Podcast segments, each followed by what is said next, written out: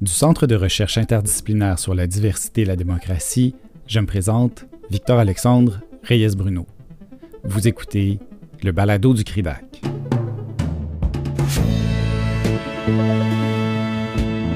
La Cour supérieure maintient en grande partie la loi sur la laïcité de l'État dans une décision rendue le 20 avril 2021 par le juge Marc-André Blanchard.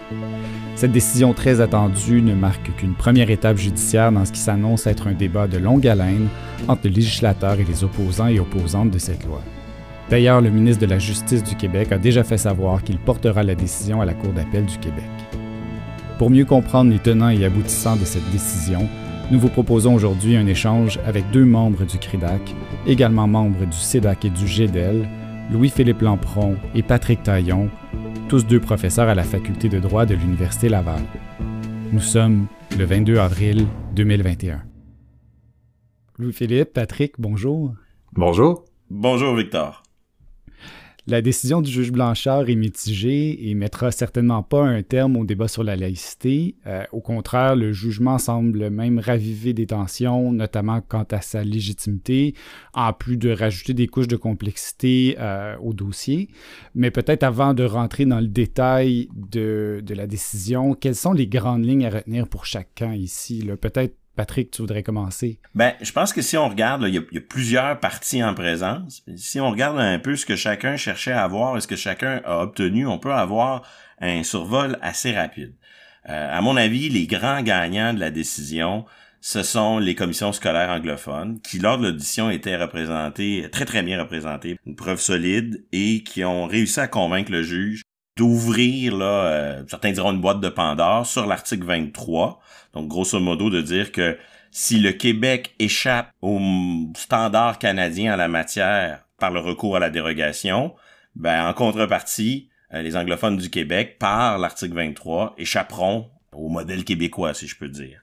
Après, il y a le procureur général du Québec qui semble avoir une victoire en apparence sous réserve de, de, de défaite partielle. Mais derrière le dispositif, le fait que la loi est valide pour l'essentiel, sauf les commissions scolaires anglophones et certaines questions relatives au fonctionnement de l'Assemblée nationale, il y a quand même pour le procureur général du Québec des éléments dans le jugement qui peuvent servir quand même euh, la cause de, ceux qui ont perdu. Autrement dit, les autres opposants, on peut penser à Lozon, HAC, bon, toutes ces, ces, ces partis qui euh, souhaitaient défendre la, la liberté d'exprimer des convictions religieuses et de faire sauter la digue qui était l'article 33.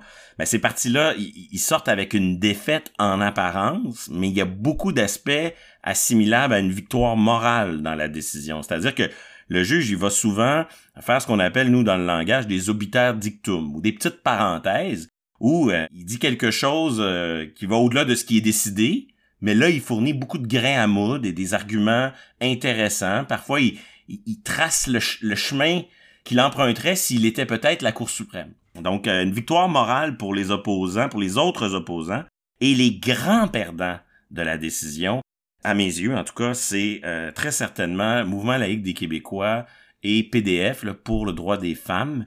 Donc deux intervenants qui, euh, en, apparence, ont la même position que le procureur général du Québec, mais pas tout à fait. Le procureur général du Québec avait un argumentaire très minimaliste, axé sur 33, sur la dérogation. Là où, au fond, euh, PDF Québec et euh, Mouvement laïque des Québécois essayaient beaucoup de, de défendre l'idée que, oui, il y a les droits de ceux qui veulent exprimer des convictions religieuses, mais il y a aussi d'autres droits, il y a des tiers ça soit l'écolier ou le prisonnier ou celui qui est devant le juge, qui lui aussi a une liberté de conscience, qui, qui peut être dans une dans toutes sortes de situations. Et le juge s'est montré très très fermé, du moins à mes yeux, à ces arguments-là. Donc on voit que il y en a un peu pour tous les cas. C'est un jugement qui qui est pas univoque. Et là-dessus, ça ressemble un peu à la, à la législation linguistique. Hein. Euh, la loi 101, elle a été attaquée après son adoption, puis ça, ça a été morceau par morceau. Là, on a un jugement qui clarifie certains morceaux, puis le débat va se poursuivre pour euh, d'autres aspects. Ouais, Louis-Philippe, as-tu la même, euh, la même perspective? Ouais, j'ai une lecture assez similaire. Ce qui est clair, c'est que euh, le juge prend acte du fait, puis son jugement est structuré autour de ça, hein, du caractère central qui découle du choix qui a été fait par le gouvernement, le législateur, d'intégrer là, de manière préventive des dispositions générales de dérogation à la Charte canadienne et à la Charte québécoise. Puis ça explique, sauf la portion sur les lois pré-confédératives, mais même la structure des arguments qui ont été présentés par les opposants, qui tentaient de trouver des manières originales de contourner la, barrière que représentait justement la dérogation générale au droit, puisque ça, en principe, interdisait la contestation fondée sur notamment la liberté de conscience et de religion et le droit à l'égalité, ces droits-là ayant été suspendus. Alors le juge euh, Blanchard, effectivement, c'est un arrêt qui est en deux temps. Euh, d'un côté, force, si on veut faire un résumé, là, ben, toutes les tentatives qui ont été faites pour contourner la dérogation générale au droit prévue dans la québécoise et la canadienne ont été rejetées. Euh, on ira dans le détail sur les raisons qui ont euh, mené au rejet de certains de ces arguments-là, notamment fondés sur l'article 28 de la Charte canadienne. Mais toutes ces tentatives-là, le juge euh, c'est pas caché, mais il a invoqué, hein, puis il l'a fait d'emblée là, au début de son analyse dans le jugement, la règle du respect du précédent, le stare decisis, et il met les choses en perspective en disant, écoutez, on est en première instance, moi en étant un juge de la Cour supérieure, je dois respecter les principes qui ont été établis par des instances qui sont hiérarchiquement plus élevés que moi dans l'ordre euh, judiciaire canadien, dans la Cour suprême du Canada. Avec la Ford. Avec Ford notamment, mais même sur 28, hein, c'est vraiment, c'est structurant dans la première portion de son jugement, là, pour les arguments qui concernent des droits auxquels le législateur a fait le choix de déroger. Souvent, le juge va invoquer le stare decisis pour dire, ben écoutez, moi je ne peux rien faire. Maintenant, une fois qu'il a dit ça, Patrick a raison de le souligner, il donne également, surtout sur la l'argument peut-être de la réinterprétation des principes établis dans Ford en 88, son opinion s'il était autre chose qu'un juge de la Cour supérieure et qui n'était pas lié par la règle du précédent. Et il y a effectivement beaucoup de matériel qui vont pouvoir être utilisé dans euh, le recours en appel. Moi, je m'attends, euh, le gouvernement a déjà annoncé son intention d'en appeler. Je m'attends à ce que les opposants euh, en appellent également et on s'en va directement, à mon sens, à la Cour suprême du Canada. Euh, sur 23 et la commission scolaire anglophone, on pourrait y revenir dans le détail, mais moi d'emblée, là, j'avoue avoir été euh, passablement étonné de l'interprétation très très large que va faire le juge Blanchard euh, du droit linguistique, qui est vraiment au cœur de 23, et sur laquelle il va s'appuyer pour être capable d'invalider l'application des interdictions qui découlent de la loi sur la laïcité de l'État aux commissions scolaires euh, anglophones. Et ce faisant, à mon sens, ben moi je fais partie de celles et ceux qui prétendent que là c'est un petit peu une boîte de Pandore qui vient d'être ouverte euh, parce qu'on rajoute la, la, couche du débat et de la controverse linguistique mm. à quelque chose, un débat qui était déjà passablement controversé parce que ça impliquait une tension entre la majorité et les minorités euh, religieuses en fait. Alors j'ai très très hâte de voir la suite des choses, mais c'est sûr que politiquement parlant, ça permet au gouvernement, on le voit déjà, là, euh, de faire de la décision Blanchard, de l'attaquer sous l'angle de la légitimité en fait là, euh, d'une disposition comme 23 dans la Charte canadienne. Donc, le juge Blanchard suspend l'application, comme tu viens de dire, de la loi 21 dans la commission scolaire anglophone. Il, écrit même dans son jugement que les défenseurs de la loi ne sont pas euh, parvenus, et je cite là, à se, décharger du fardeau de démontrer qu'il s'agit là de violations qui peuvent se justifier au terme de l'article 1er de la Charte. Mais là, c'est à se demander si on n'assiste pas ici un, un peu une partition juridique du Québec, deux classes de citoyens. Patrick, est-ce que tu, voudrais rebondir Oui, parce que ça dépasse le dossier de la loi 21. En ce moment, la communauté euh, anglophone, elle joue le tout pour le tout sur l'article 23. Trois exemples. Celui, la victoire euh, que le juge Blanchard vient de, de leur concéder sur, sur la loi 21, certainement, mais aussi une contestation de la réforme des commissions scolaires, dans la loi adoptée par Québec, on prévoit déjà une asymétrie, un statut particulier pour euh, les anglophones. On dit vous allez conserver vos élections scolaires, mais la transformation en centre de service, vous y échappez pas, mais au moins vous allez élire vos administrateurs de manière directe, là où le reste du Québec va choisir de manière indirecte euh, ses administrateurs. Mais même ça, c'est contesté. On veut échapper à, cette réforme qui déjà prévoit un statut particulier. Dans le dossier de la COVID, c'est politique. Mais en mai dernier, sur la base de l'article 23, la commission scolaire English Montreal a dit c'est pas la santé publique qui va décider quand est-ce qu'on va ouvrir nos écoles. Et donc, euh, il y a l'idée de dire que ce droit de gestion sur les écoles, Ça permettrait même d'adopter des, mesures protectrices si jamais Québec voudrait euh, provoquer une, réouverture des écoles trop rapide. Et encore récemment, là, quand il y a eu une semaine très axée, euh, très instable sur le plan des, règles sanitaires où le Québec disait les, les écoles secondaires vont, vont, redevenir ouvertes à temps plein, il y a eu des voix dans la communauté anglophone pour dire ben nous on va faire les choses à notre manière. À ça s'ajoute un dernier dossier où l'article 23 va revenir, c'est la réforme de la loi 101 qui s'en vient. Et, donc, la question qui se pose, c'est jusqu'où va l'article 23? Quand on lit le texte, c'est le droit à l'école dans l'enseignement, euh, le droit à, des écoles dans la langue de la minorité, et à l'occasion d'un arrêt Mahé, début des années 90, si je me souviens bien, on a dit ben ça inclut aussi le droit de gestion sur les écoles, une certaine emprise, un certain degré de contrôle, notamment peut-être le, droit d'avoir des administrateurs ou des commissaires d'école qu'on va choisir. Ça va jusqu'aux ressources humaines, c'est ça? Ça va aussi un peu jusqu'aux ressources humaines et c'est comme ça que le juge fait le pas de plus. Mm. Ça veut dire quoi pour la suite? Est-ce que euh, on, peut se soustraire à des épreuves uniformes? Qu'est-ce que ça veut dire pour les programmes? Est-ce qu'on est-ce qu'on peut enseigner encore la même histoire euh, partout au Québec? Bon, c'est vraiment une boîte de Pandore et, euh, et là-dessus, le juge, ben, est-ce que c'est une forme d'audace? Il prétend que non. Il dit, moi, je, je fais juste constater les conséquences concrètes de principes généraux qui existent déjà mais c'est sûr qu'on n'avait pas une décision qui disait précisément que l'article 23 allait aussi loin. Et donc là, on a vraiment un débat qui va devoir euh, se poursuivre. Probablement que euh, lorsqu'on va arriver à la Cour suprême et à la Cour d'appel, les décideurs vont avoir de plus en plus les conséquences d'accorder cette interprétation de l'article 23 pour d'autres types de lois provinciales, que ce soit au Québec ou dans le reste du Canada mais on peut pas euh, préjuger à l'avance de comment ça va se, se terminer. Louis-Philippe?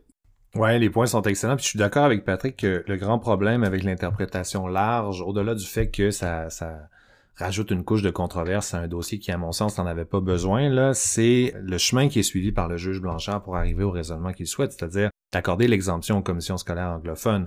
Parce que là, comme cette décision-là touche et cet élargissement-là euh, qui est fait par le juge Blanchard, faut bien le reconnaître, effectivement, là, les racines juridiques, je les comprends bien, c'est effectivement tiré de l'arrêt Mahé.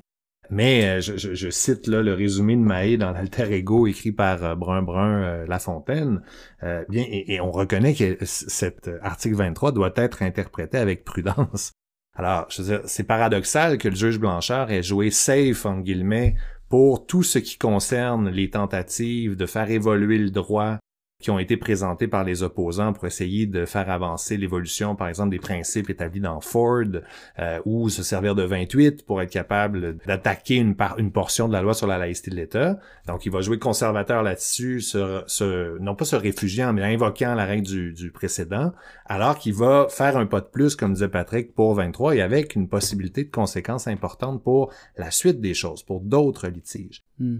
Mon impression, en fait, d'élargissement peut-être trop grande des droits qui sont protégés par 23 s'est trouvée renforcée quand on lit l'analyse que va faire le juge Blanchard de la justification de l'atteinte à 23, où là, carrément, on a l'impression qu'on est en train ici de justifier une atteinte à la liberté de conscience et de religion, et non pas aux droits linguistiques protégés par 23. Les arguments qui sont présentés, les sources, en fait, des préjudices qui sont en cause dans la justification sont à peu près tous rattachés à la, protection de la liberté de conscience et de religion. Et c'est tout à fait cohérent avec l'approche qui a été suivie par le juge Blanchard parce que il va lier la culture particulière de la communauté anglophone et l'attachement particulier que cette communauté-là aurait envers une approche ouverte, là, une conception très large euh, de la liberté de conscience et de religion, avec la raison pour laquelle il y a violation de 23.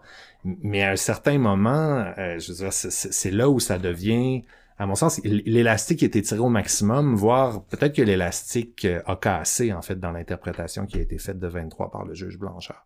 Moi, je voulais souligner deux points, mais le premier, Louis-Philippe vient de le faire. On lit la justification à l'atteinte de 23, puis là, on voit plus le mot droit linguistique. C'est comme si au moment de... Donc, s'il y a une atteinte à 23, après, il faut se demander si elle est raisonnable et justifiée, mais quand il arrive dans cet univers-là, on voit plus le mot droit linguistique jamais, droit de gestion, ça apparaît pas. En tout cas, je vais, le relire attentivement, mais c'est le premier truc qui saute aux yeux. Le deuxième aspect sur lequel je voulais insister, il est davantage plus euh, global. Cela dit, on va entendre plusieurs voix, notamment euh, Jean-Marc Salvet dans Le Soleil ce matin, qui dit euh, là on va couper le Québec en deux, euh, ça crée deux systèmes et tout. Moi là-dessus, je m'indigne pas tant que ça.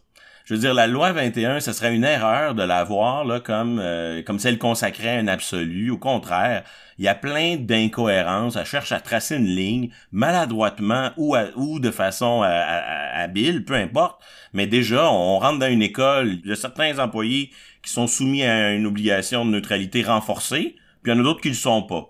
Puis euh, déjà, si on va dans le secteur privé, en tout cas complètement privé, on échappe. Donc l'espèce de double standard, et en tout cas moi, je, n'aurais aucune sympathie pour une loi qui chercherait là à appliquer euh, une, neutralité mur à mur. Donc qui est qui est de la neutralité puis de, de, que l'interdiction s'applique pas systématiquement avec une cohérence parfaite, moi ça me complique pas trop la vie. Ma crainte c'est vraiment qu'est-ce que la communauté anglophone va faire de ce précédent ensuite lorsqu'il va être question de programmes scolaires, de conventions collectives, de conditions de travail.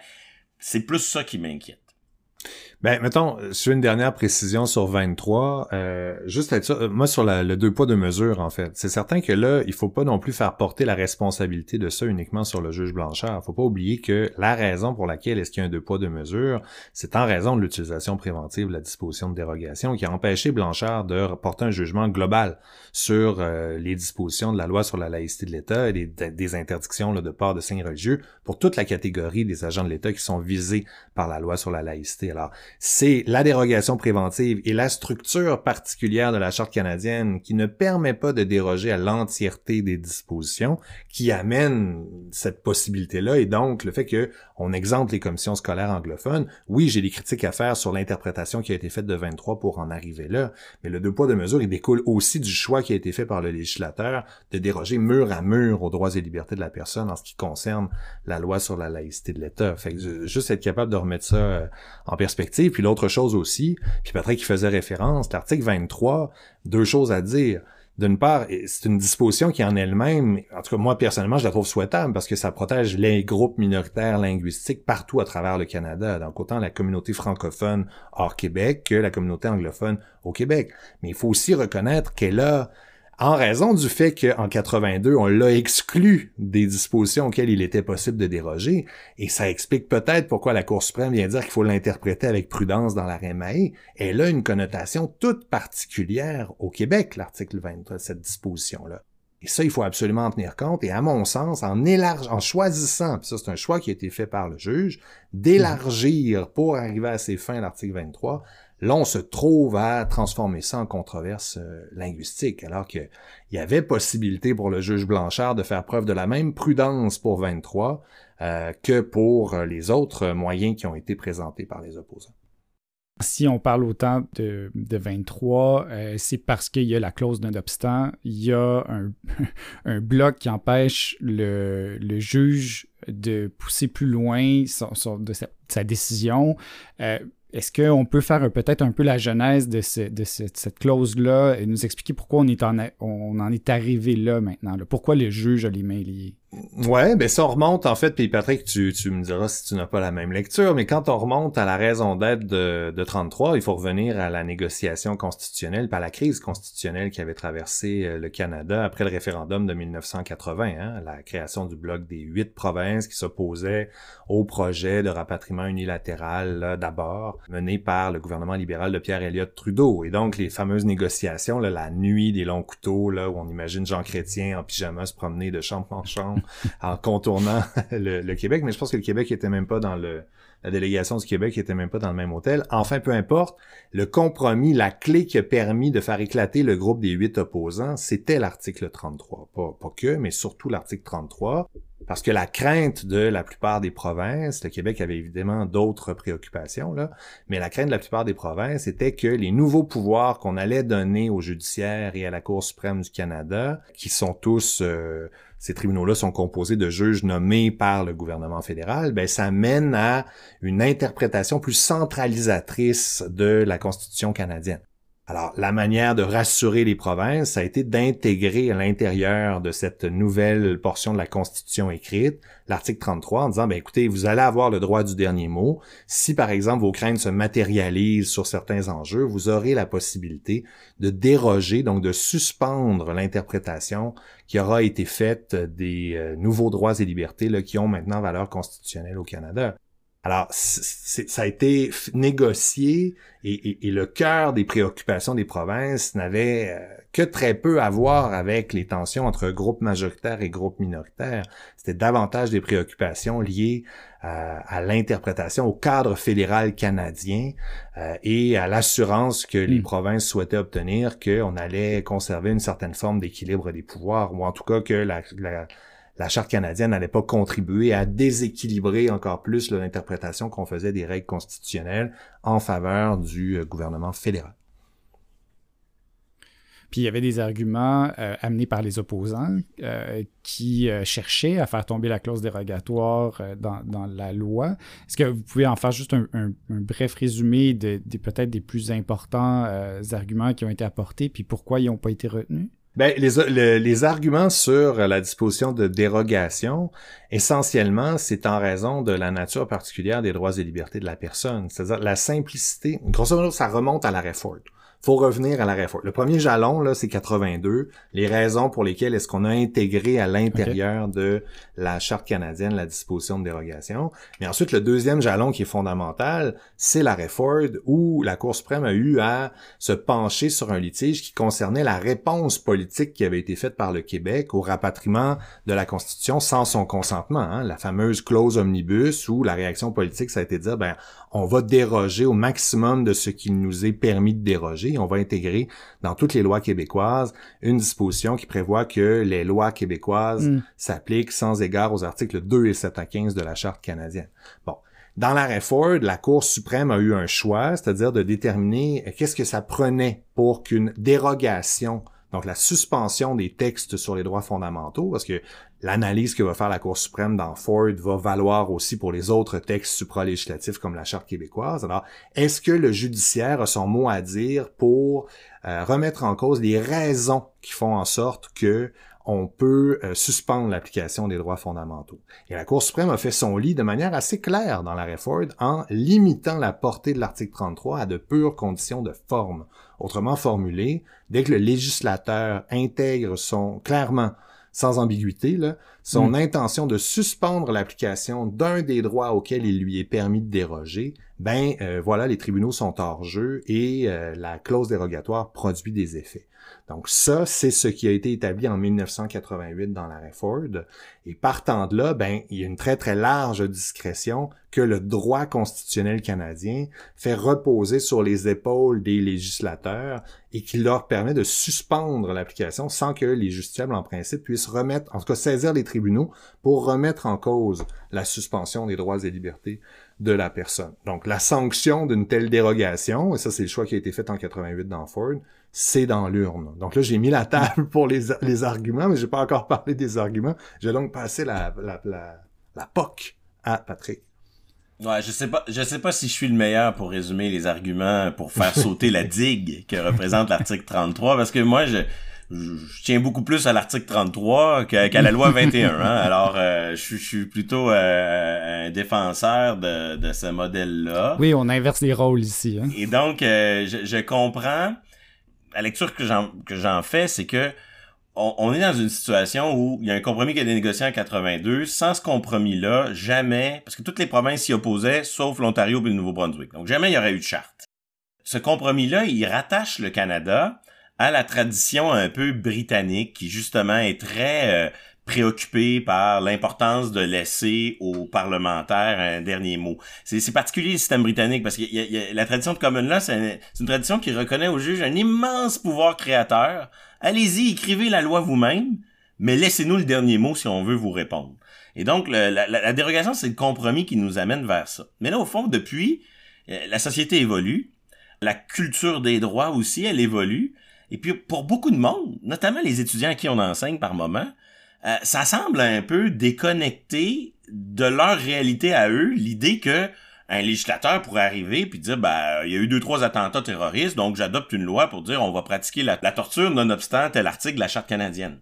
Donc il y, a un décalage entre euh, ce compromis historique là puis euh, la, crainte, le spectre, euh, l'inquiétude qu'on en fasse un, usage abusif. Donc pour beaucoup de monde dans les opposants, on souhaitait au fond trouver par différentes voies un argument qui permettrait au juge de dire vous pouvez contrôler un exercice, on le qualifier d'abusif, mettons, qu'on se comprenne, euh, de la dérogation. Puis ça prend différentes formes. Il y en a qui utilisaient des aspects non écrits de la Constitution, euh, sa structure, son architecture. D'autres qui voulaient aller puiser dans euh, une approche plus droit international. Le, juge, lui, par rapport à ça, je trouve qu'il joue franc jeu. Il adopte une lecture du droit tel qu'il est, plutôt straight, plutôt euh, conservatrice, liée par le, le stare decisis et, et, fidèle au compromis qui a été adopté en 82. Et moi, je salue particulièrement, c'est ironique parce que au fond, moi, j'ai participé un peu à cette audience-là pour essayer de convaincre le juge de s'inspirer de ce qui se faisait ailleurs. Ce à quoi le juge dit, j'embarquerai pas là-dedans une seule minute, c'est assez drôle à lire. C'est triste pour euh, notre collègue Coussance, euh, notre collègue Bosset et moi, mais, mais je pense qu'il a bien fait. Mm. Et, et, surtout sur la dérogation, moi, une des craintes que j'avais, c'est qu'ils se mettent à donner un sens à l'article 33, qui serait le sens qu'on lui donnerait pour les dispositions équivalentes dans, par exemple, la Convention européenne des droits de l'homme ou dans des pactes internationaux. Dans ce contexte-là, les dérogations existent, mais au fond, c'est comme pour... Euh, c'est une logique que le législateur peut déroger, mais pas pour certains droits qui seraient comme le noyau dur d'une dignité humaine, une espèce de jus cogens, un droit international impératif. Et là, justement, dans la CEDH, bon, on peut pas déroger à la torture, mais on peut peut-être à la vie privée, mettons. Au Canada, c'est pas ça du tout. Au Canada, il y a comme peut-être une naïveté, mais une espèce de confiance dans l'élu qui veut que les droits les plus graves, le législateur peut y déroger. La vie, la sécurité, etc. Puis au fond, il y a une cohérence derrière la dérogation, une cohérence spécifiquement canadienne, le juge le dit. Les exceptions à la dérogation expliquent son, son, sens, son objet, sa finalité. Au fond, c'est quoi les droits qui, qui, échappent à la dérogation? C'est pas des droits plus importants, mais ils ont une cohérence mm. avec fédéralisme, donc la liberté de circulation, on peut pas y déroger, c'est pas parce que c'est si important, c'est parce qu'on veut pas que les provinces, dans une dynamique fédérale provinciale, se mettent à venir nuire à cet aspect-là qui est lié au fédéralisme. Et l'article 23 dont on parlait tantôt, c'est-à-dire la, dualité, on veut pas que les provinces commencent à jouer, euh, euh, à utiliser 33 contre leur minorité linguistique.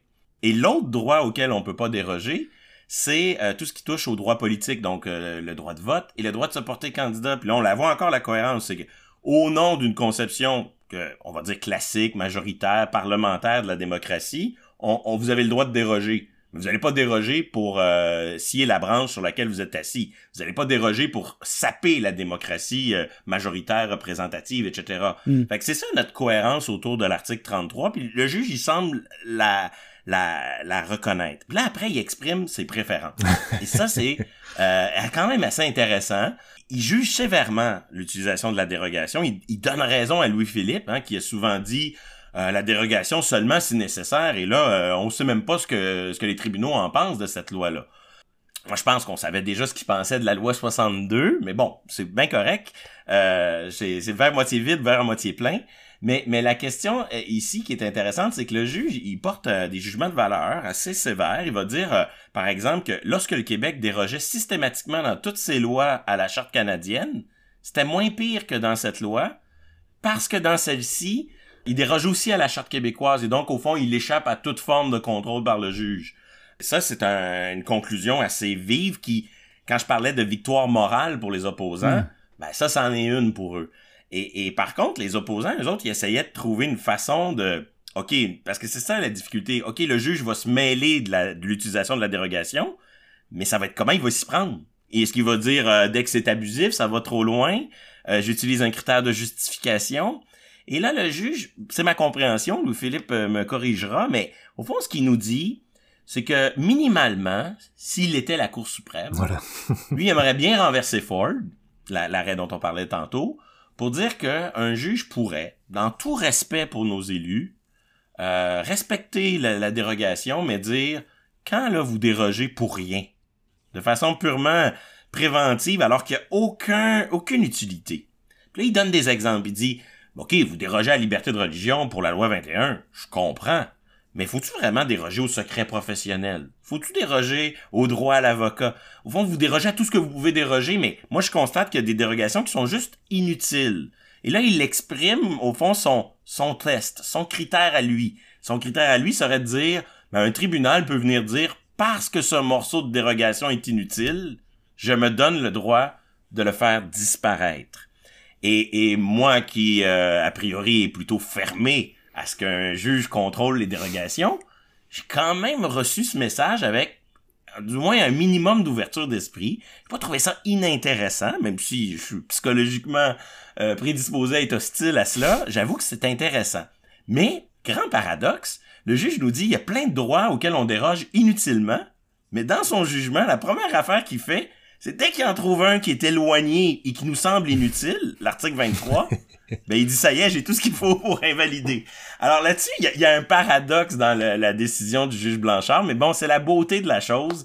Euh, il nous dit il y a un bout qui est inutile, vous pourriez vous en passer. Philippe, tu, oui, vas-y. Je, suis très heureux qu'on finisse par avoir ce débat autrement que par médias interposés. Euh, sur la question de la dérogation et la raison pour laquelle ça fait couler beaucoup d'encre, puis Patrick, tu l'as bien souligné, c'est la question du contre-pouvoir. Essentiellement, ce que les opposants tentaient de faire, c'est même au cœur du commentaire que va faire l'obitaire, que va faire le juge Blanchard, c'est qu'est-ce qui se passe si la, la, la discrétion sans garde-fou qui a été conféré aux législateurs au pluriel dans Ford en 88, ça mène à l'utilisation abusive d'une suspension des droits fondamentaux. Et donc, c'est pas pour rien qu'on appelle ça un bazooka en matière de droits et libertés de la personne. Je veux dire, règle générale, quand on parle de suspension des droits fondamentaux, ben, on parle d'interdire, donc de retirer les droits et l'exercice des droits et libertés de la personne au justiciable. Alors, ce n'est pas rien. Maintenant, tout est une question de contexte. Et justement, le contexte, quand on fait des parallèles avec d'autres moments dans l'histoire, notamment euh, la réponse au rapatriement unilatéral, la, euh, pas unilatéral, mais sans, le consentement du, Québec voilà, euh, de la Constitution en 82, ben c'est une, une, raison politique en fait qui justifiait pourquoi est-ce qu'on dérogeait à 2 et 7 à 15 et on ne dérogeait pas aux droits et libertés de manière supralégislative parce que la Charte québécoise demeurait toujours en vigueur à l'époque, donc dans la foulée de 1982. Donc on ciblait le caractère illégitime de ce texte constitutionnel-là, auquel le Québec n'avait pas consenti, sans passer à la trappe l'entièreté des droits et libertés de la personne. Bon, là, le contexte de la loi 21, et c'est au cœur de tout ce litige-là, c'est l'impact que ces deux interdictions-là parce que dans la loi 21, puis bon, c'est ma lecture des choses, on peut en avoir une autre bien sûr, mais essentiellement, le seul rajout qu'on va faire à l'état actuel du droit ben pas l'état actuel parce que la, loi 21 s'applique, mais l'état antérieur du droit, c'est deux interdictions. Interdiction du droit de certains agents de l'État, les agents en situation d'autorité, de porter des signes religieux. Je note au passage que sur cette lecture, le juge cite Louis-Philippe Lampron. Absolument. Dans un, dans un article publié et il achète cet argument-là. Euh, et, et, j'aurai l'occasion de nuancer plus tard, mais, oui, c'est très intéressant que le juge a été séduit par cette lecture. Euh, je m'arrête ici. Oui. Alors, deux interdictions. Moi aussi, j'avais remarqué. Deux interdictions. Donc, euh, interdiction pour les agents de l'État en situation d'autorité, incluant les enseignants, et l'interdiction qui vise le niqab et la burqa, les signes religieux qui masquent le visage. Bon. Alors, sur cet enjeu-là, il y a un impact. L'impact, en fait, qui découle de l'application de la loi sur la laïcité de l'État, implique les groupes religieux minoritaires au Québec. Si on fait là un peu l'exercice qui est au cœur du droit à l'égalité, là, on prend toutes les personnes susceptibles d'être visées par ces interdictions-là, puis on regarde ceux qui doivent, qui, qui, subissent préjudice et ceux qui ne subissent pas préjudice. Bon, alors hmm. l'écrasante majorité de la population du Québec, là, elle est catholique, chrétienne, athée, agnostique, Sauf les exceptions, puis on revient toujours à l'exemple cité dans la fameuse commission Stasi, dans les fameux chrétiens qui porteraient de grandes croix. Un petit peu caricatural, là. Ben, prenons juste les athées, là. Les athées, c'est zéro préjudice. Puis athées les... agnostiques. Même les chrétiens, en même fait. Même les chrétiens un peu euh, non pratiquants, c'est réglé. Euh. Et même les pratiquants, parce qu'il n'y a pas de signes religieux dans la pratique chrétienne, sauf hmm. exception. Bon, alors ces signes religieux-là n'impliquent aucun préjudice. Le préjudice, il est subi par les membres de groupes religieux minoritaires qui doivent, eux, qui croient sincèrement devoir porter des signes religieux dans l'espace public. Alors, le fait que, et, c'est le point de départ de l'analyse, et je pense que c'est au cœur de la démarche des opposants, ça justifie pourquoi on critique aussi fort certains euh, d'entre nous, et j'en fais partie, le recours préventif au mécanisme de dérogation dans ce contexte-là. C'est parce qu'on essaie de protéger une loi qui a des effets euh, discriminatoires, en fait, au sens euh, atteinte au droit à l'égalité, en tout cas la conception réelle du droit à l'égalité. Alors, nécessairement, ça, ça avive, en fait, l'intérêt de plusieurs groupes pour que les critères de Ford, qui sont purement discrétionnaires dans l'état actuel des choses, ben ils soient encadrés dans une certaine limite. Et à mon sens, là, je suis complètement d'accord avec, je pense, Patrick, et même la lecture que fait le juge Blanchard, ben, on ne peut pas faire dire à 33 ce qu'il ne dit pas. C'est-à-dire, autrement dit, le texte de 33 est le cadre à l'intérieur duquel il est possible de jouer. Et ce que dit 33, c'est une possibilité laissée aux législateurs de suspendre l'application des droits fondamentaux. Et dans le texte de 33, on ne trouve pas euh, de... C'est quelque chose qui est lié à l'applicabilité de la Charte canadienne. Alors moi, j'ai été très étonné, et je ne sais pas si c'est une erreur stratégique, là, mais de lire dans la portion sur la clause dérogatoire que les opposants demandaient à ce que euh, l'utilisation du mécanisme de dérogation soit soumis à l'article premier de la Charte canadienne. Hmm. Ça, à mon sens, ça m'apparaissait là problématique au regard de la structure même de la Charte québécoise. Moi, je pense qu'il y a d'autres moyens. Je suis peut-être plus séduit par la proposition qui avait été faite par notre collègue euh, appuyé par le collègue Mendelssohn, je pense. C'est-à-dire de dire que quand on déroge aux droits et libertés, il est possible d'obtenir euh, un jugement déclaratoire. Enfin, ça m'apparaît plus cohérent avec l'architecture de, la Charte canadienne. Mais c'est sûr que le fait que la, nature toute particulière de la loi 21 et surtout le fait que la loi 21, il faut le dire, implique un préjudice plus grand pour les groupes religieux minoritaire est au cœur de la démarche des opposants et du désir peut-être de demander ou d'espérer de la Cour suprême une relecture des critères purement discrétionnaires qui ont été établis en 1988 dans la Ford. Le juge souligne que plusieurs dispositions de la loi 21 violent non seulement certains droits garantis par les chartes canadiennes et québécoises, mais il va aussi plus loin en disant aussi le droit international, notamment la Déclaration universelle des droits de l'homme. Je pense, Patrick, tu n'as pas du tout la même lecture, là. Non. Euh, j'ai l'impression que le juge a vraiment voulu ne pas euh, amener le débat sur le terrain droit comparé, droit international. Je pense qu'il y en avait beaucoup hein, de, questions de droit euh, très longues à traiter. Je pense qu'il y a un choix qui relève, euh, pas le mot, là, mais d'un minimum de pragmatisme. Il a choisi les terrains où il voulait amener le débat. Ça, c'est un premier aspect.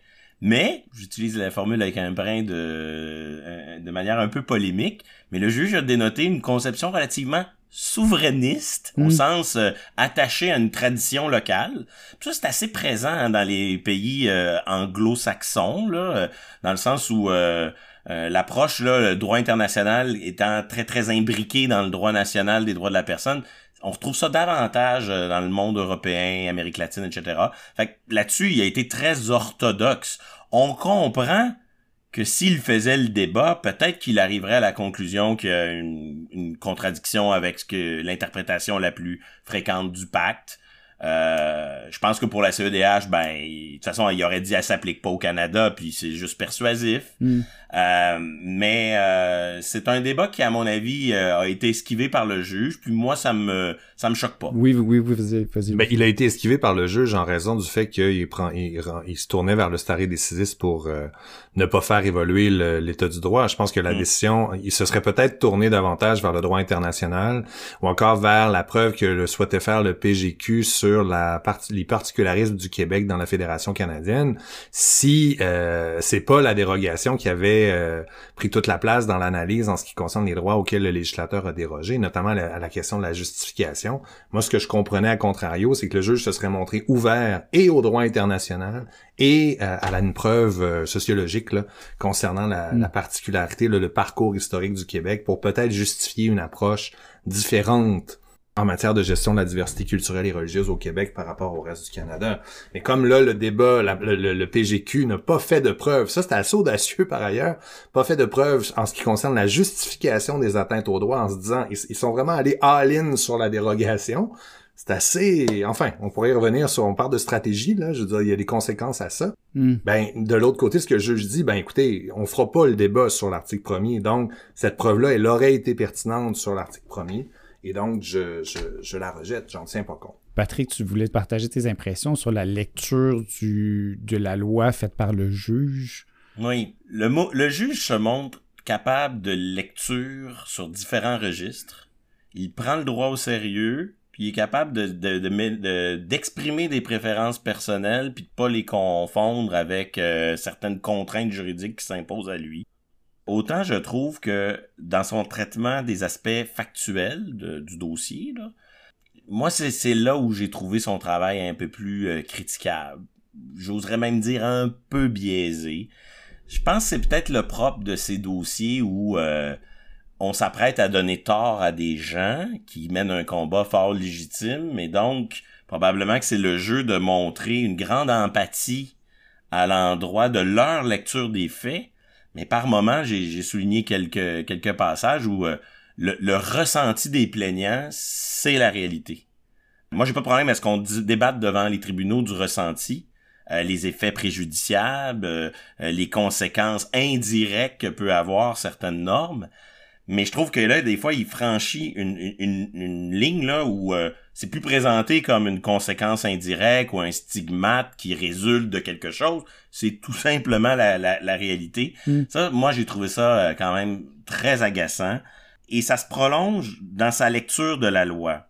Il cite d'ailleurs Louis-Philippe, qui, à mon avis, a le grand mérite de proposer une lecture de ces choses beaucoup plus nuancée que le juge.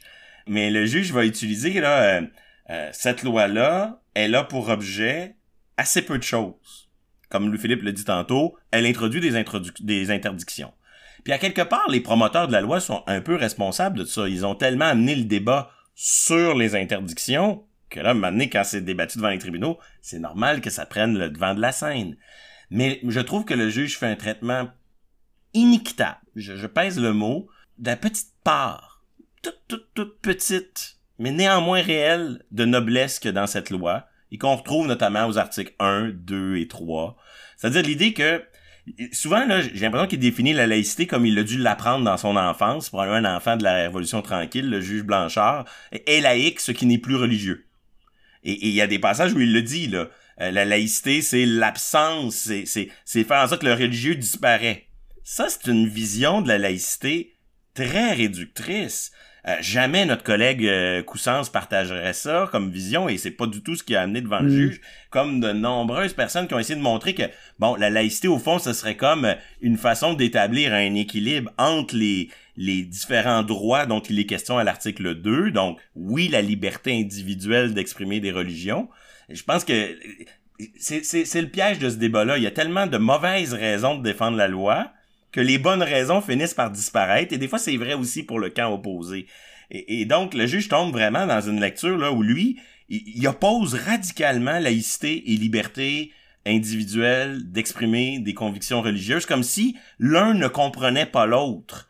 Euh, la laïcité vise à garantir une version mm. de la liberté de religion qui est peut-être pas aussi euh, large que dans sa version traditionnelle canadienne, mais elle existe néanmoins. Puis ça, je trouve que là-dessus, il y a, une conception euh, très très réductrice. Puis je pense que c'est là où ça, c'est là où il manque un peu de fair play. Mais bon, probablement qu'il sent pas le besoin d'être généreux à l'endroit d'une loi qui, de toute manière, il, ne l'aime pas. Et en plus, il s'apprête à la confirmer. Et je pense que le même traitement se répercute puis je m'arrête ensuite, je m'excuse d'être long, mais le, même traitement se répercute aussi pour toute une panoplie de subtilités qui touche notamment au tiers. C'est-à-dire qu'il a une conception des faits qui est très axée sur la situation factuelle des plaignantes. Et moi, je, je ne conteste pas du tout qu'il y a des qu'il y a des gens qui portent des signes religieux par libre choix, par conviction, croyance sincère, sans pression autour d'eux, qui vivent pas ça comme euh, comme euh, une oppression ou quoi que ce soit. Ça va de soi. Il faut accepter cette version-là. Elle existe. Ouais. Mais c'est pas la seule possible. Et ça, la, la défaite cuisante, son, son refus d'écouter minimalement les prétentions du mouvement laïque des, Québécois, Euh, je dis pas que après il faut pas les pondérer, les droits des autres, les droits des tiers, le, droit du petit écolier, sa liberté de conscience versus le, droit du professeur de, d'afficher ses convictions. Oui, ça doit être pondéré. Puis au moment de la pondération, toutes sortes de lectures sont possibles. Mais lui, on dirait qu'il veut même pas concéder un mètre là, à l'idée que les autres aussi ont des situations. On a, par exemple, des femmes qui sont aussi issues des minorités. Donc, si on est préoccupé par les droits des minorités, les minorités, c'est pas juste un bloc qu'on essentialise. Il y, a, plusieurs façons de vivre sa situation minoritaire. Et on a des femmes qui ont demandé l'asile politique pour venir ici parce qu'elles voulaient quitter une forme d'oppression religieuse. Et donc, c'est certain que pour cette personne-là, sa liberté de conscience, elle la vit pas de la même façon que moi quand j'envoie mes enfants à l'école. Effectivement, moi quand j'envoie mes enfants à l'école, je peux trouver ça très très très salutaire qu'ils soient exposés à une diversité de convictions religieuses. Je pense que c'est souhaitable. Je pense que la loi 21 à quelque part elle permet ça parce que les élèves continuent à exprimer ce qu'ils sont. Puis moi cet aspect-là j'y tiens. Mais pour par exemple une famille qui a quitté euh, une situation qui a demandé l'asile, qui appartient à un groupe minoritaire, qui vit peut-être une pression de porter un voile, je trouve que le juge adopte une vision assez monolithique. Au fond, là, il y a, y a une façon minoritaire de vivre son rapport à la religion, alors que non, il y a, y a des minorités aussi fragiles qui veulent, à leur manière, une neutralité renforcée pour les protéger, les protéger leur liberté de conscience. Et dernier point, le juge, il fait jamais, jamais, jamais de nuance. Montrez-moi, moi, je ne l'ai pas vu. Jamais le juge fait une distinction entre l'interdiction 1 et l'interdiction 2. C'est-à-dire que l'interdiction de dissimuler le visage, qui répond à une logique, que sa cohérence, puis, puis aussi euh, ses points critiques, puis l'interdiction euh, pour euh, certains employés de porter des signes religieux. Quand il arrive dans une situation où, mettons, il peut faire un test de justification comme à comme pour l'article 23, il met tout ça dans le même panier il euh, n'y a pas de différence entre les deux. Là où, par exemple, les travaux de mon euh, estimé collègue Louis-Philippe, euh, Louis-Philippe est passé maître dans l'art de développer des positions très nuancées ou pour montrer que, oups, chez les enseignants qui n'ont pas de code vestimentaire, c'est pas la même, c'est pas la même game, pardon, de justifier que si on est dans des, des professions où il y a déjà un uniforme. Pour le juge, jamais. Il parle pas de la situation des gardiens de prison versus les enseignants il met tout ça dans le même panier. Et là, je trouve que là-dessus, son, jugement manque beaucoup de nuances et, son traitement de l'arrêt Saguenay. L'arrêt Saguenay, c'est quoi? C'est un quelqu'un qui dit j'ai la liberté absolue d'exprimer mes convictions religieuses.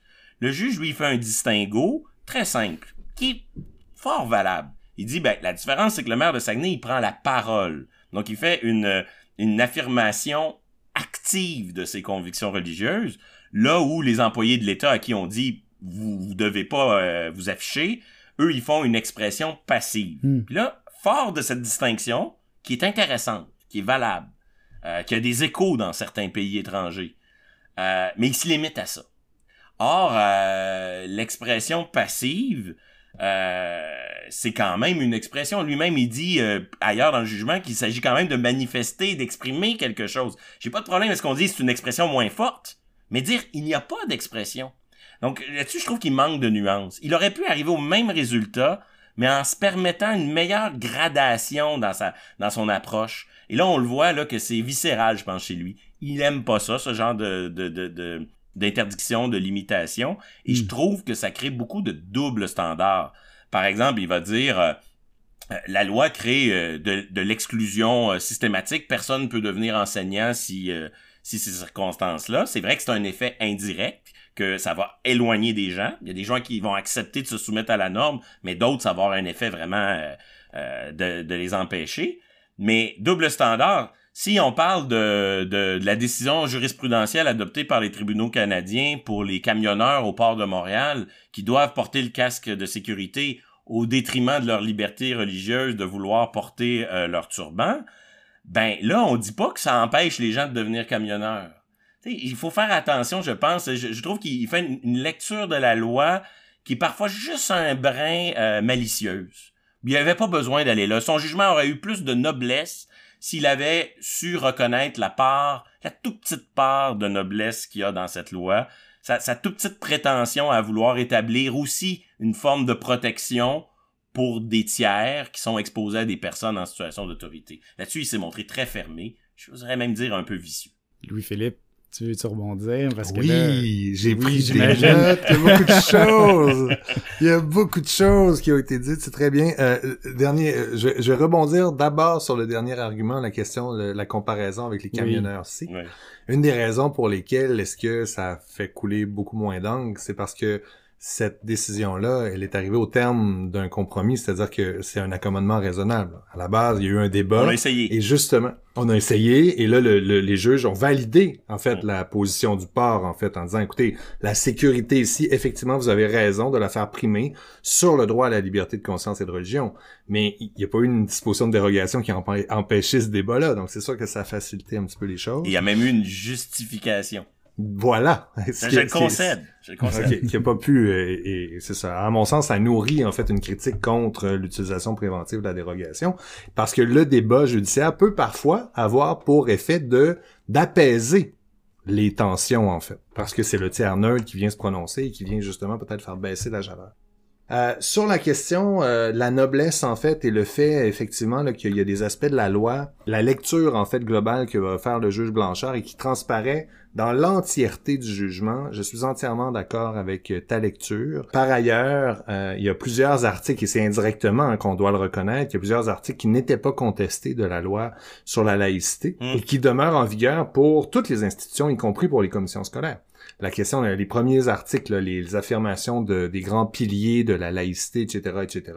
Et il peut y avoir un effet utile au-delà de lorsque moi j'affirme que le seul changement aux règles qui découlent le avant et après la loi sur la laïcité de l'État, c'est les interdictions, mais ça change rien au fait qu'il peut y avoir des vertus pédagogiques ou des vertus même d'intégration sociale intéressantes avec le fait de rappeler les principes de séparation du religieux et de l'État au-delà du fait que ça s'appliquait déjà et ça avant l'adoption de la loi sur la laïcité de l'État. Donc ça je suis d'accord euh, aussi avec toi.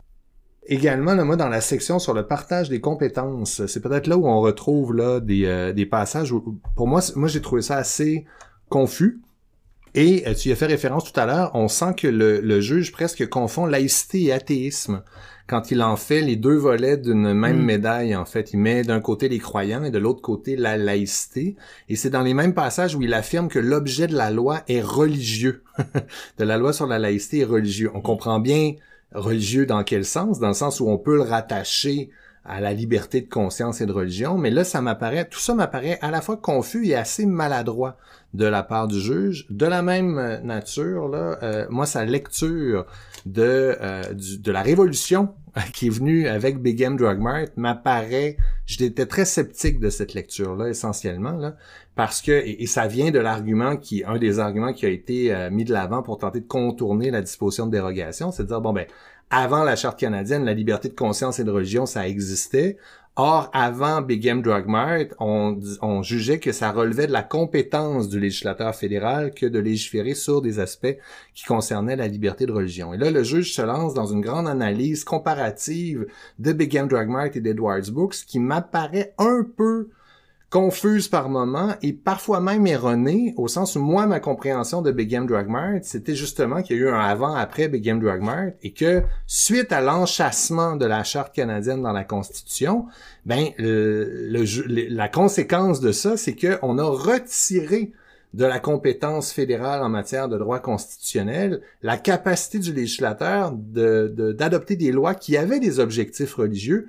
Euh, et à l'époque, avant 82, c'était des objectifs qui visaient à faire respecter des éléments euh, déterminants du dogme religieux de la majorité.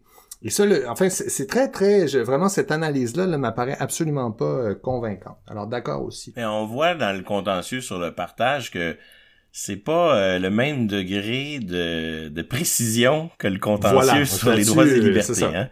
C'est je pensais à notre euh, débat à venir et je me disais ah Louis ça va donner le goût à Louis Philippe d'en faire. Pour préciser les choses. Mais, mais en même temps en même temps, on voit qu'on peut en faire à peu près n'importe quoi. C'est encore un, outil encore plus flexible et malléable. Et, c'est ce qui me fait dire euh, que l'argument va revenir en cours d'appel avec fait, parce beaucoup que de vigueur. Le passage est très long. On voit, le passage est long, puis on voit que ça aurait pu finir dans toutes sortes de directions. Ça se joue à très peu de choses. Le juge mise beaucoup sur le fait que la loi ne comporte pas de sanctions, ou en tout cas a des sanctions très faibles. Puis c'est ça qui fait en sorte, là, en grande partie, que le juge dit c'est pas du droit criminel déguisé, mais il concède que légiférer en ces matières, avec sa conception quand même assez euh, mhm. restrictive de la laïcité, que c'est régir euh, la morale publique, puis que c'est une, dimension répressive des religions que moi je trouve un peu fermée de sa part, mais on voit que ça pourrait aller dans des directions différentes puis imprévisibles pour la suite en cours d'appel. Absolument. Tous les arguments qui ont été écartés par le juge, il y a certains d'entre eux qui peuvent tout à fait être récupérés par les tribunaux, euh, la Cour d'appel ou encore la Cour suprême du Canada, absolument. Et l'argument sur le partage des compétences en fait partie. Mais je dirais que 28 a probablement plus de chances de, revenir, mais celui mhm. sur l'acte de Québec, pour que les gens nous comprennent, l'acte de Québec a reconnu une forme de liberté religieuse, du moins en faveur des catholiques. Euh, qui avant euh, vivaient une forme de répression à travers le serment du test. Bon, on plaide pas seulement l'acte de Québec, mais on plaide, on plaide une paquet de, de, lois qui ont été adoptées avant 1867. Moi, j'ai l'impression que le juge a fait un solide travail là-dessus, et j'ai l'impression que cet argument-là en appel à, euh, a du plomb dans l'aile. Et je trouve que c'est une, partie euh, où le travail du juge m'a beaucoup impressionné. Euh, il faut être un peu nerd pour s'intéresser à ces affaires-là. euh, c'est beaucoup d'historique. Moi, moi j'aime beaucoup ça, c'est questions de sources puis d'histoire constitutionnelle. Et euh, bon, j'ai joué là-dedans un peu dans mon affaire sur la succession, l'arrêt moteur est cité et tout. Et, et franchement, le, le juge montre quand même un, un, exercice intellectuel assez rigoureux dans ce domaine-là. Alors que dans 28, on voit qu'il y a du pour, il y a du contre et que c'est loin d'être choisi. C'est loin d'être fini, absolument. 28, c'est une disposition interprétative qui concerne euh, l'égalité homme-femme. Et la question est là, est-ce que c'est seulement une disposition interprétative ou c'est un, droit en soi? Hmm. Le juge, le juge rend bien. Ouais. et, il en vient à la conclusion que c'est une disposition interprétative, mais il rend bien compte de la controverse doctrinale et jurisprudentielle quant à la portée réelle de 28. Je suis complètement d'accord avec toi que ça risque de revenir avec plus de force que les lois préconfédératives, parce que l'argument final, c'est de dire, ben, la Constitution écrite va finir par primer sur l'esprit des lois. Alors, euh, et quand on mélange là, le, provisoire et le fond, ben quand même sur 28, il y a quand même une juge à la cour d'appel qui a acheté complètement l'argument à l'étape provisoire. Ça reste dans le décor. Ça finit quand même par donner du sérieux à l'argument. Euh, et, c'est pour ça. Moi, je pense que 28, le partage, 23, euh, donc droit linguistique, c'est vraiment la suite. Par contre, son raisonnement sur ce qui se passe à l'Assemblée, euh, j'ai l'impression que c'est moins fort que, que sur son raisonnement sur euh, les droits linguistiques. Donc, pour résumer, il y a une partie de la loi 21 qui a des conséquences sur les élus. Euh, et euh, lui, il en tire la conclusion qu'il peut aller jouer dans cette zone-là. J'ai l'impression que, un, l'Assemblée nationale n'était pas directement représentée. Hmm. Elle l'était à travers le procureur général du Québec. Là, j'ai l'impression qu'ils vont demander un statut d'intervenant et qu'ils vont venir faire euh, un cours de privilèges et immunité parlementaire. Juste pour donner un exemple un peu qui illustre assez bien, une décision quand même assez récente, peut-être deux ou trois ans, euh, un groupe sikh qui veut euh, qui veut porter le kirpan en commission parlementaire, alors que ce droit est reconnu pour, par exemple, les écoliers du Québec dans l'arrêt Multani. Donc, on pourrait dire ce qui est bon pour un est bon pour l'autre. Ben, à travers le raisonnement sur les privilèges et immunités parlementaires, Cour d'appel avec refus d'appeler euh, en Cour suprême a dit non, non, on touche pas à ça. C'est pas, on sait pas sur le fond la réponse, mais c'est juste une question de séparation des pouvoirs. On peut pas s'ingérer dans le fonctionnement interne d'une assemblée et ça, là-dessus, je pense que le, juge dans une position plus précaire que sur son argument audacieux de l'article 23. En chambre, je suis d'accord, mais si c'est la loi peut être interprétée comme étant dans toute euh, fonction de représentation, donc à l'extérieur de la chambre, le privilège parlementaire va être pas mal plus difficile à plaider pour embrasser aussi large. Mais je suis d'accord que euh, sur le, le raisonnement du juge mur à mur, là. Euh, en effet, et on revient toujours à la même chose, c'est-à-dire jusqu'où il y a des effets préjudiciables dont il faut tenir compte ah qu'est-ce qu'on fait avec ça? D'une certaine manière, et là encore, hein, la loi a dit pas euh, un, candidat peut se présenter, porter des signes religieux sur sa pancarte électorale. Il peut en porter à l'Assemblée, mais il peut pas avoir le visage entièrement couvert. Et là, lui, il fait pas vraiment beaucoup de distinction entre les deux types d'interdiction. Ça le dégoûte également. Et c'est seulement le vice-président de l'Assemblée et le président de l'Assemblée qui se retrouvent un peu comme l'enseignant dans la salle de classe, qui lui ne peut juste pas porter de signe religieux. Mhm. Bon, euh, dans l'absolu, moi, je j'y tiens pas tant que ça à cette interdiction-là. Je, je déteste pas l'idée que si le contrepoids à la dérogation, c'est c'est les élections, ben la moindre des choses, c'est que Qu'on on ouvre grand les portes à tous les représentants qui voudraient se faire élire. Mais je pense pas que la loi euh, 21 empêche de se faire élire avec des signes religieux. Mais on revient toujours à la même chose. Est-ce qu'indirectement, elle crée pas des effets stigmatisants? Je suis prêt à le concéder, mais jusqu'où on va? Lui, il en, il en tire des conclusions quand même assez radicales. Il en vient à dire qu'ils peuvent pas se présenter. Ben, c'est un Il y a comme une nuance qui, qui, qui, Oui, il y en qui a. échappe un peu. Mais il y en a une, mais c'est un peu la même chose que de dire qu'on peut se présenter à un entretien d'embauche en portant, pour être enseignant, en portant un signe religieux dans un contexte où on sait très bien qu'on n'aura pas le droit de le porter alors quand, si on est embauché. Je, veux dire, je suis d'accord que théoriquement, dans l'entretien d'embauche, la loi ne l'interdit pas, mais dans les faits, c'est un effet plus que inhibiteur, en fait. Je veux dire, une personne qui souhaite se faire embaucher, euh, elle va y aller ou elle ira pas, en fait. Euh. J'ai- trois dernières réactions en lien, euh, rapidement, sur euh, l'atteinte au droit. Effectivement, le juge fait référence à plusieurs reprises, dans plusieurs passages, au fait que la loi, elle est, euh, à sa face même, attentatoire à plusieurs droits fondamentaux protégés par la Charte canadienne, puis euh, les différents textes internationaux. Moi, je l'ai pris comme étant référence à, l'approche en deux temps établie dans l'arrêt Hawke, c'est-à-dire d'une part violation, puis ensuite justification. Je pense que c'est- il faut reconnaître le fait que la loi sur la laïcité, la question, c'est pas de savoir si elle est restrictive de certains droits fondamentaux. La question, c'est de savoir si l'État aurait la capacité de justifier cette atteinte-là. Moi, j'ai l'impression que c'est dans ce sens-là que le juge se permet de revenir sur le fait que c'est presque une notoriété publique qu'il y a des restrictions qui découlent des deux interdictions euh, qui, qui ont été euh, intégrées dans la loi sur la laïcité, mais le nerf de la guerre, à savoir si c'est compatible avec la charte canadienne, ben il peut pas faire le débat parce que la dérogation l'en empêche, ça se passerait à l'étape de la justification. c'est un problème de notre discipline. Voilà. On utilise des mots très chargés et euh, bon, il y en a qui euh, utilisent violation de la charte seulement lorsque c'est violation non justifiée. Tout à fait. Ça me semble un usage plus prudent. Puis il y en a qui utilisent le mot violation dès qu'il y a un droit qui est mis en cause, dont on peut légitimement débattre. Et effectivement, le juge là-dessus, il y a des réflexes qui viennent un peu brouiller les cartes.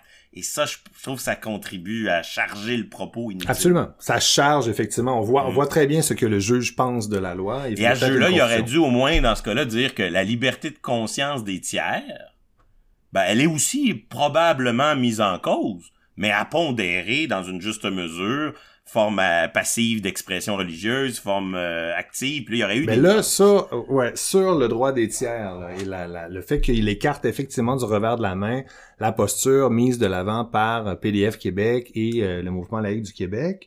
Euh, et et on, on va prendre ensemble l'autre argument, là, donc celui que tu as formulé en lien avec l'interprétation qu'il fait de MLQ contre Saguenay. Euh, sur la question du droit des tiers, ben, la jurisprudence canadienne a eu à se prononcer à plusieurs reprises là-dessus, sur l'impact notamment d'un signe religieux qui est porté par un agent de l'État sur la liberté de conscience de la personne avec qui euh, le- le- moi j'ai pas de conviction religieuse, je fais affaire avec un policier, c'est la, la, la Grant notamment, euh, qui porte un turban dans son uniforme et donc je prétends que c'est une atteinte à mon droit de ne pas avoir de conviction religieuse ou que c'est l'imposition que me fait cet agent-là de ses convictions religieuses.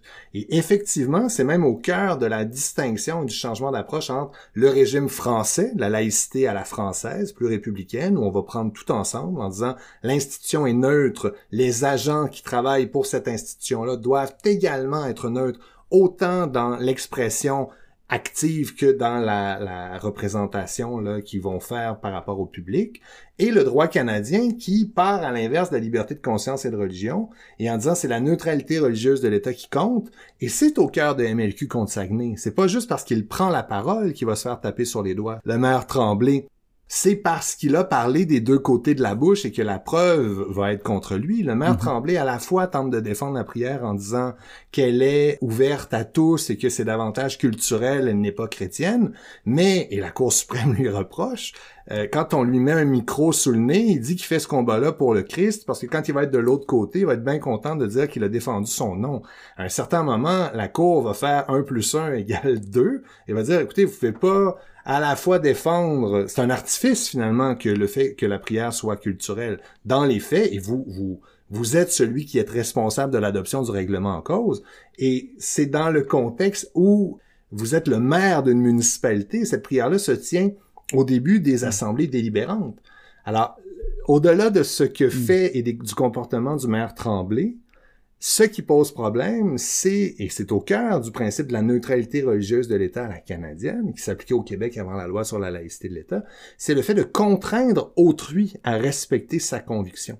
Et c'est pour ça que la distinction entre un, signe religieux et un acte de prosélytisme actif, c'est-à-dire, et on a eu un exemple, je pense, une infirmière récemment qui a été blâmée par son ordre professionnel parce qu'elle prenait des positions avec ses patients qui, de vous à moi, ne faisait absolument aucun sens. Euh, je pense que c'était dans des situations, il me semble, d'avortement, puis elle commençait à remettre en cause euh, le, les raisons qui pouvaient mener à une interruption volontaire de grossesse en alléguant le fait que Dieu euh, serait serait déçu, que sais-je encore. Ça, c'est un acte de violation manifeste du devoir de neutralité religieuse qui s'impose à tous les agents de l'État, enseignants comme euh, préposés aux bénéficiaires, en vertu des règles qui s'appliquent en droit québécois avant la loi sur la laïcité de l'État. Mais le cœur de cette distinction-là entre signes religieux, donc porter, les raisons pour lesquelles les personnes allèguent le porter, c'est pas pour manifester leur, leur croyance, mais bien pour respecter leurs propres convictions religieuses. Mais ça, c'est au cœur de toute l'approche canadienne en matière de de, de, gestion donc du fameux devoir de neutralité religieuse de l'État. Et c'est là où la loi sur la laïcité va un pas plus loin en disant nous autres maintenant au Québec, on va interdire ces formes passives d'affirmation de ces convictions religieuses. Alors c'est dans ce sens-là que le juge va l'écarter complètement le droit des tiers. Très brièvement, il y a quand même plus de gradation et de nuances dans le propos de Louis-Philippe que dans le, discours du juge qui, lui, se réfugie de tant que c'est en silence, le débat est clos. C'est intéressant, la dimension passive-active. Moi, je pense que ça peut même être au cœur de ce qui fait la différence quand, quand on trace une ligne, mais c'est pas le seul indice possible. Et je remarque, en tout cas, dans la jurisprudence étrangère que j'ai un peu consultée, ce qu'on voit, là, c'est que c'est multifactoriel si tu rencontres, euh, il y a une décision de la Cour constitutionnelle allemande qui est remarquable là-dessus parce qu'il y a un débat euh, majorité euh, et dissidence très vif. Et, l'enjeu, c'est ça dépend aussi quelle fonction.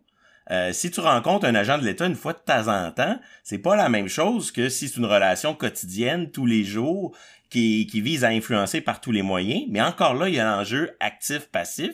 Et dans cette jurisprudence étrangère, on inclut toujours l'idée qu'il pourrait exister une circonstance où les droits des tiers sont en cause. Louis-Philippe nous le rappelle qu'au Canada, elle existe, cette possibilité-là. Quand on les juge, là, lui, ça n'existe pas. En tout cas, ça fait pas partie de son horizon factuel dans lequel il résonne. Et c'est pour ça que, au fond, on est face à deux revendications de droit assez absolutistes d'un côté des gens qui disent ma liberté d'exprimer des convictions devrait connaître le moins de limites possibles, sinon aucune.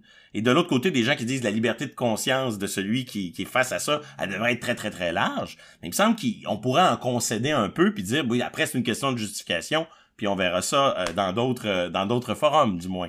Mais mais chose certaine, il y a des nuances que le juge ne veut tout simplement pas introduire dans la discussion. Libre à lui, il y avait beaucoup sur sa planche à dessin.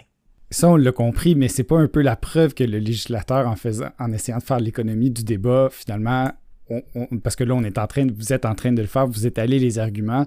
Je veux dire, il a fait l'économie du débat et maintenant il se retrouve face à un débat qui va ben, continuer. C'est-à-dire que moi, les, les, raisons qui ont été mises de l'avant, là où je suis d'accord avec toi, euh, Victor, c'est des raisons qui ont été mises de l'avant initialement par le législateur, le gouvernement donc de la CAQ et le législateur à terme parce que c'est l'Assemblée nationale qui a adopté la loi. C'était pour faire l'économie d'un débat judiciaire long et coûteux et inutile. Alors, si c'était ça l'objectif, le juge le souligne, hein, il l'aura pas évité. il l'aura pas évité. Mais euh, c'est une belle question qui boucle un peu parce qu'on revient à la dérogation avec cette question-là. Et, là-dessus, ben, moi j'aurais tendance à dire que euh, la dérogation, ça n'est que temporaire, même si elle était renouvelée plusieurs années. Ça vise à au moins essayer une expérience pratique. Vous allez dire, ah, au détriment de la vie de certaines personnes, de certains droits, puis est-ce que... on peut en parler, on peut en parler, effectivement. Mais le dossier linguistique a, a eu la même, euh, la même approche. Les premières décisions sur la loi 101, là, les juges font une lecture de la loi 101 assez similaire à celle que fait euh, le juge Blanchard. Pas beaucoup de, de générosité pour la part de noblesse que comporte la loi 101. Puis maintenant arrive la réforme où on dit ah, on la met en poubelle vos lois, votre loi, mais en partie, mais euh, on reconnaît que c'est légitime. Puis un jour arrive Stéphane Dion qui dit c'est une grande loi canadienne. Donc, je peux être dans l'erreur, mais je pense que le pari de la dérogation, c'est pas d'échapper à tout jamais le débat, mais c'est de se laisser une chance par la démonstration pratique, faire une démonstration que une certain, il y a un équilibre là-dedans qu'on pourrait pas démontrer en ce moment devant un tribunal parce que l'état de la jurisprudence canadienne est trop clair, est trop campé. Est-ce que dans dix ans, dans cinq ans, il pourrait être différent? Déjà, il a beaucoup changé depuis les dix dernières années. C'est ça le pari. Ben, peut-être que c'est honteux comme pari, mais je pense que c'est là que l'enjeu, c'est là que c'est ça à long terme que le gouvernement vit. C'est comme si on s'était réchauffé, hein, parce que plus on parle, plus on a envie de parler. Moi, j'enchaînerais sur le parallèle avec la loi 101 en disant que je ne l'achète pas celui-là. Bien sûr, c'est normal. voilà. Et ça, et sur la question euh, de la du débat, en fait, ça, l'idée selon laquelle la jurisprudence, elle est claire euh, sur la violation de la liberté de religion, je suis complètement d'accord. C'est clair donc qu'il y a une restriction. Le juge s'autorise même de cette clarté-là pour faire des affirmations alors qu'en principe, il ne devrait pas en faire, puisque les droits euh, en question, il y a mm. dérogé. Mais là où c'est pas clair pour moi, c'est à l'étape de la justification, parce qu'elle est contextuelle et parce qu'il y a moyen d'être capable là, et le juge même, la preuve, on ne l'a pas entendu parce que dérogation pour la particularité du Québec, etc. On aurait pu faire ce débat-là euh, à, l'étape de la justification. Et là, malheureusement, l'utilisation préventive de la dérogation nous en empêche. Et tu ajouterais peut-être que la preuve de justification est peut-être possible pour un gardien de prison, mais plus difficile pour un enseignant. Ben, mais encore une fois, ça montre qu'il y a plus de nuances chez Louis-Philippe Lampron que chez le juge Blanchard. Puis ultimement, le débat qui n'aura pas eu lieu, on vient d'en de, de, faire un bon bout euh, aujourd'hui, mais là, on commence, je pense qu'on aura le balado le plus long euh, de, l'histoire du CRIDAC. Euh.